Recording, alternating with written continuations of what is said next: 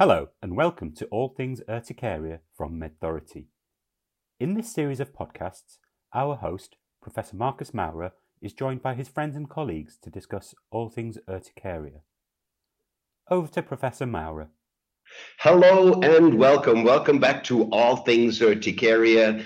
My name is Marcus, Marcus Maurer, and I'm very much looking forward to this episode because I'm have my friend back.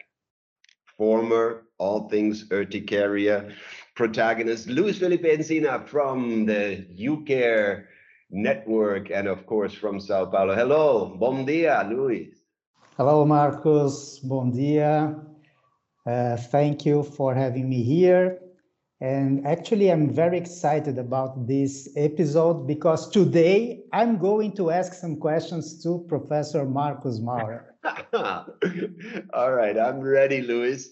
For those of you who are joining us for the first time, this is a UCare podcast. Um, for this episode, we want to take a little stroll down memory lane. This is your idea, Luis. So I'm very curious to see what angle you're going to take. Um, let's start with the past and our experience from many years back and work our way to the present.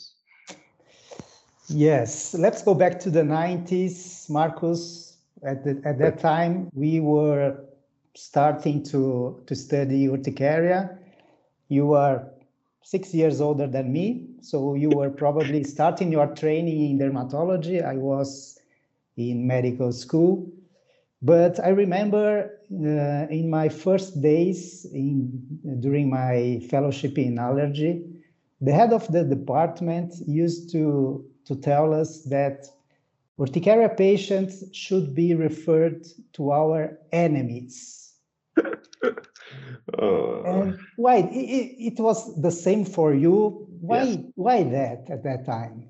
Yeah, Luis. Yes, I remember those days. Um, I, I came back from the US from my fellowship there. I wanted to put good use to all that knowledge on mast cells that I had accumulated there um, wanted to treat patients with mast cell driven diseases and of course you know urticaria top of the list.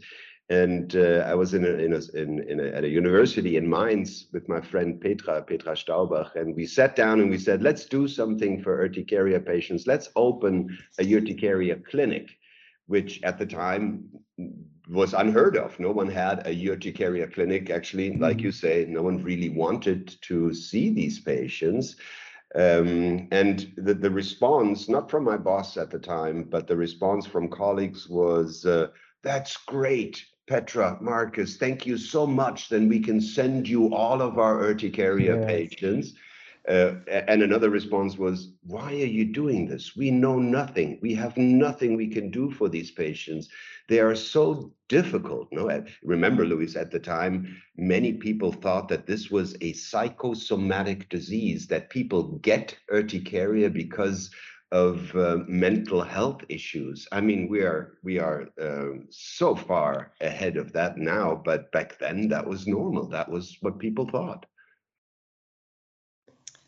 Yes, and also we we didn't know uh, the mechanisms exactly uh, of the of urticaria, and we used to to call uh, urticaria as an idiopathic disease as well, uh, and all of that was very difficult uh, for us to to understand what was going on and what could we do to to the patients at that time. Uh, I remember uh, doing a lot of investigation to try to find the cause of urticaria. Yeah. Yeah. We had a, a protocol uh, during my my fellow uh, that was headed by Roberta Criado that we we used to do almost all the possible tests to try to find a cause. Yeah. Uh, but then one day uh, this started to to change, and now we have very limited uh, tests recommended by the guidelines. Yeah. Tell us a, a, little bit about that, Marcos, please. Uh, how how was this change from a lot of uh, tests to to few ones Luis, it was the same. It was the same with us. We were we were young, we were curious, we didn't know anything, so we wanted to know as much as possible. And we did actually two things. No, we um, we established what what Anna uh, often calls a monographic urticaria clinic, meaning that for uh, the entire day, all we did was uh, uh see patients with chronic urticaria and listen to them and ask them questions and try to pick up triggers, uh, aggravators, maybe suspected causes from what they told us. And, you know, I, I, think that was very important because I learned a lot from talking to so many urticaria patients. I mean, hundreds, hundreds, no? Um, they were so happy that we had this uh, this clinic for them, that we were interested, that we showed compassion, and, and that we were curious, curious uh, on how to help them.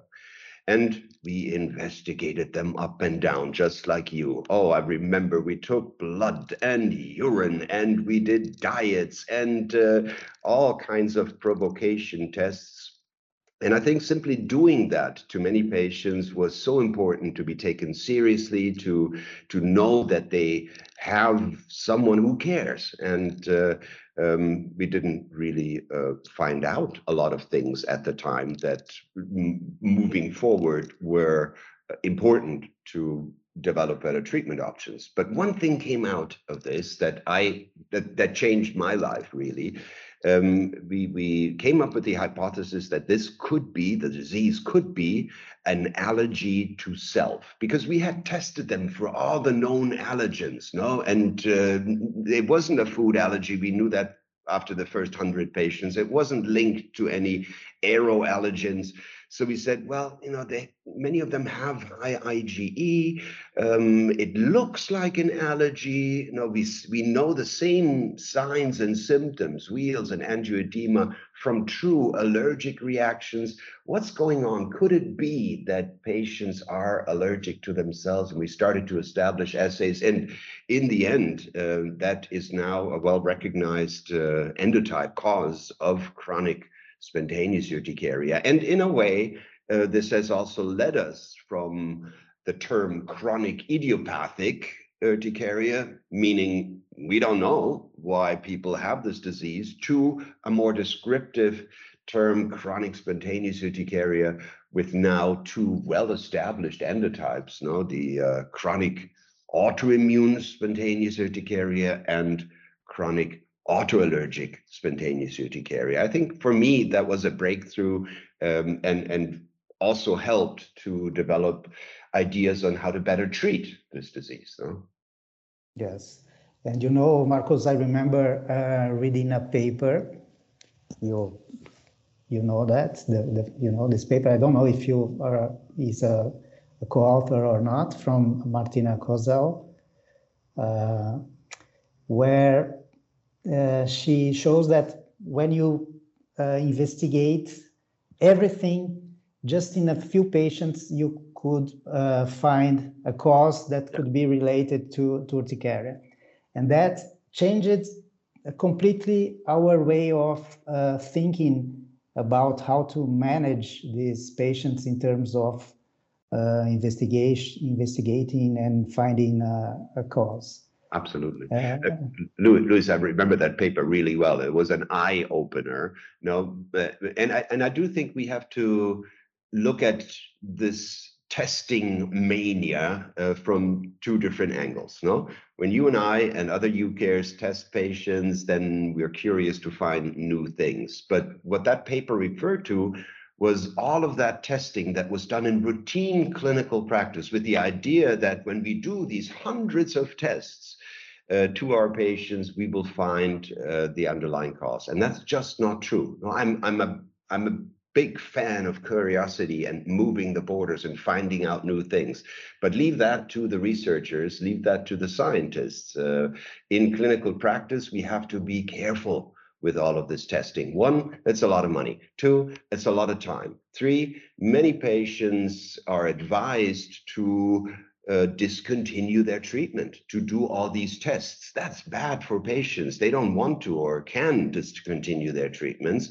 And because they don't want to or cannot, their really effective treatment is pushed so far. You know, we're delaying the time to effective treatment by all of this routine testing, which at least in my country now is becoming less and less popular. Um, I'm really happy about that. We need to test, yes, but a very limited set of tests are sufficient for routine clinical practice. Let's focus on the treatment. That's what patients need. Yeah, and uh, I was also thinking, Marcos, about the physical, what we used to call physical urticarias, yeah. yeah. that now we call uh, CIndU. Uh, in your opinion, uh, what what have changed in terms of these uh, types of urticaria? Mm. I know that we still have a lot to learn about them, especially mm. those ones that are not so uh, common, but also in, in terms of uh, nomenclature. Yeah. As I said, we we now understand that physical may be a term for some of, of them, but not yeah. for all of them.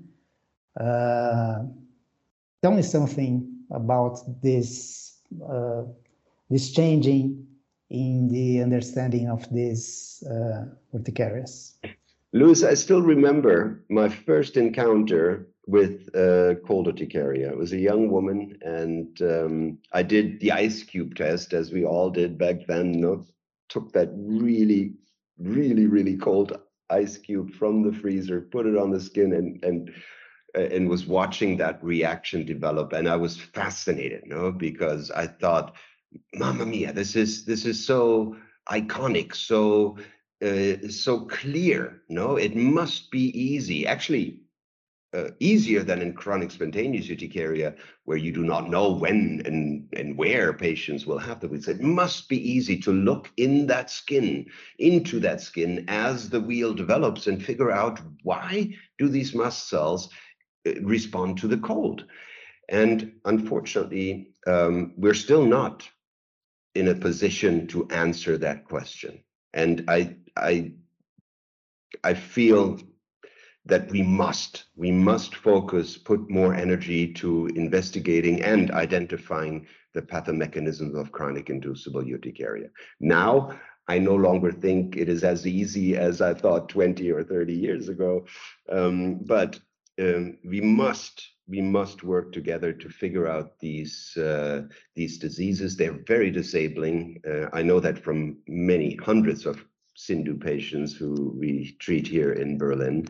And I think we also have much better technology now. Look, we can we can harvest, if you want, we can suck this the skin juice out of a CIndU wheal with hollow microneedles. We can do skin microdialysis. Of course, we can um, and could uh, also do um, uh, biopsies. But today we have much better technology to look at signals that are upregulated uh, in the skin of these patients, especially in the skin as it is exposed to the trigger.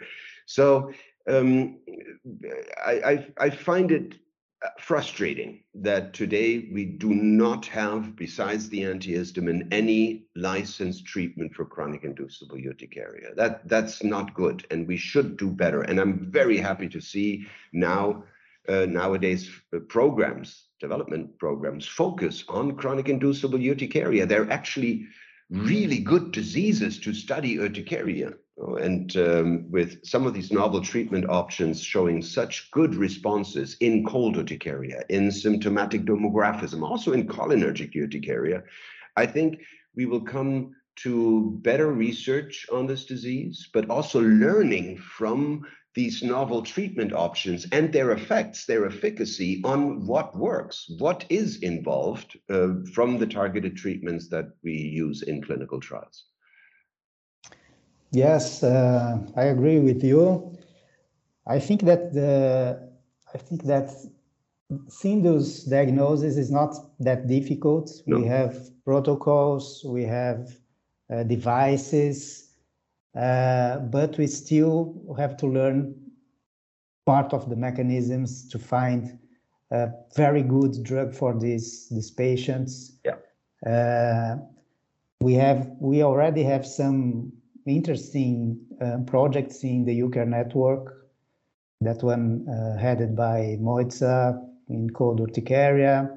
Right. Valai is studying something in dermographism, but uh, I think we we need more, more people involved, more people interested in, in studying these uh, types of urticaria that are not the the majority Yeah. of the urticaria patients, but uh, a significant percentage that we we have to take care as well. Oh, I agree very much. And Louis, we've come a long way when you think about uh, these very nice testing protocols that are now well established and uh, commonly used. When you think about um, patient reported outcome measures like activity scores or control tests that are being applied in uh, cold urticaria, but in, in many other chronic inducible urticarias. Uh, when you look at COLD-C and, and the other projects that you already mentioned, um, we understand much better the burden of the disease, the duration, um, the profile. Uh, so we, we have learned about chronic inducible urticaria quite a bit, but what we haven't learned is the pathomechanism, the most interesting and valuable uh, question to answer because Luis, I think in the end, what we want to achieve is to find a cure. No, we're helping our partners in industry develop really good treatments that aim to prevent the signs and symptoms until spontaneous remission occurs. But what I really want is to be able to do something that makes patients lose their urticaria once and for all, to cure them. And I think that this is, once we figure out how it works, easier in chronic inducible urticaria than in chronic spontaneous urticaria. Let me tell you why. I think that autoallergy is a major driver of chronic inducible urticaria. If we can prove it, if we can find these de novo autoallergens that occur, come into existence when the trigger hits the skin. And that means that we should be, in theory, able to desensitize, tolerize patients to these autoallergens. And I think that really holds a big promise, but we have to know what is it that the IgE in these patients uh, detect and use to make the, the mast cells crazy with, so that then we can develop specific immunotherapy protocols with the use of these autoallergens. That's my big hope for the future. And I think you know, once we can do it in CIndU, we will probably also figure out a way to do it in autoallergic chronic spontaneous urticaria. Sure. And Marcus, uh, going deeper in, in treatment, um, when was the, the first uh, the first guidelines? When the first guidelines was published? Do you remember in Yeah. which year was that? I don't know the year, but we're now in the fifth revision and update. So that makes the first guideline, at least guideline version, at least 20 years old. And Wow. it, it- yeah, and uh, you know, I, I think the biggest breakthrough was phenomenal uh, when we, in one of the update uh, and revision, uh, included omalizumab. Even though uh, even though it wasn't licensed. No, it was then a drug for asthma. It was available, um, and we had the first results from these first clinical trials, and we included it in the recommendation to be used, even though it wasn't licensed for urticaria yet. I think that changed the world of urticariology, and uh, most importantly, of our of our patients. And I think the guidelines are such an important instrument because we can see that with every update and revision, we improve. We improve based on the evidence that became available, based on our experience. It's now probably one of the best guidelines in our field when you think about uh, the many other diseases for which we have guidelines. It's clear Um, it reflects uh, uh, the, the new data. It's a living document. It's endorsed by a global urticariologist community, and it provides really nice hand-on guidance for the diagnostic workup and for the treatment. So I'm very proud um, to be a part of this and very happy that we continue to make this guideline better every time we revise and update it. Yes, uh, the guidelines are essential in, in clinical practice. And I think that we came from a time where we had uh, experience based medicine. Yeah. And now we have evidence based medicine. But we see a lot of colleagues that are stuck in the past. Yeah. And they are still using old treatments like first generation antihistamines yeah. and other drugs that we know now that uh, do not have uh, an effect in, in treating You're right. urticaria. You're right. I, I don't understand why they they still use this kind of drugs.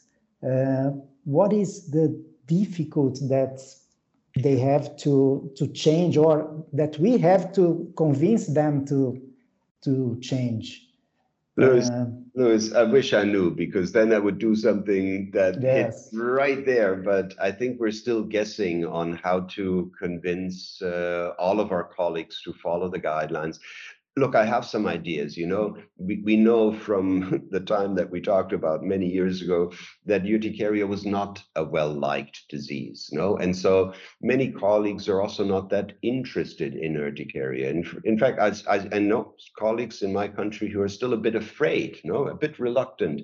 Um, and I, I think we need to tell them that we uh, things have changed so much that they no longer need to do the things that they did 20 years ago. Now think of cortisone. No, we know that cortisone has no place in the treatment of chronic urticaria. No, but I look out there and uh, many less specialized colleagues still use it. No, still use it, and it is because that's what they used to do.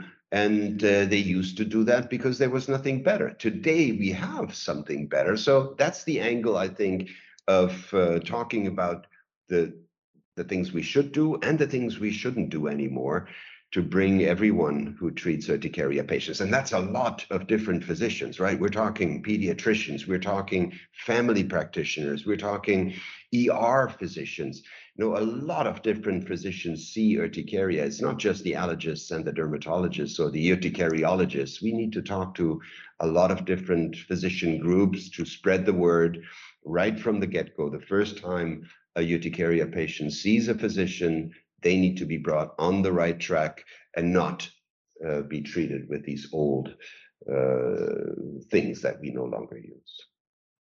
Yes.